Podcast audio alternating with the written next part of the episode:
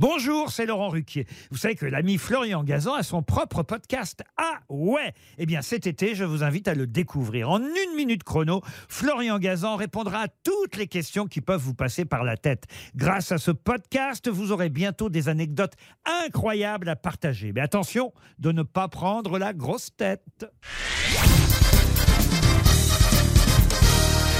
Salut, c'est Florian Gazan.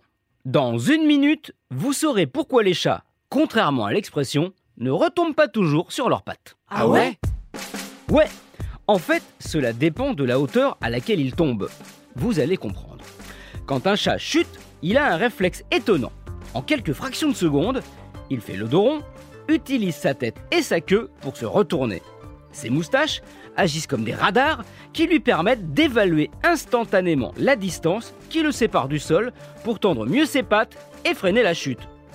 Mais s'il tombe de trop bas, paradoxalement, c'est là que le matou est en danger de mort. Ah ouais Oui, on considère qu'en dessous de 1m50 de haut, le chat est incapable de se retourner et donc se fracasse sur le dos, partie fragile de son anatomie. Au-dessus d'un mètre cinquante, ses chances de survie sont étonnantes. Une étude sur le degré de traumatisme du chat a démontré que jusqu'à une chute de deux étages, le chat s'en sort indemne. Entre le cinquième et le septième étage, c'est là que les blessures sont les plus sévères. Mais, mystère et boule de poil, au-delà de 7 mètres, elles deviennent beaucoup moins graves. Ah ouais? C'est ce qu'on appelle le syndrome du chat parachute. En fait, il faut environ 7 étages pour qu'un matou atteigne sa vitesse de chute maximale, 100 km/h, contre presque le double pour un homme. Une fois atteinte, il ne cherche plus à tomber sur ses pattes à tout prix. Non, non. Au contraire, il les écarte comme dans une chute libre et étire son corps pour avoir un maximum de résistance à l'air. Grâce à cette technique, il a plus de chances de s'en sortir.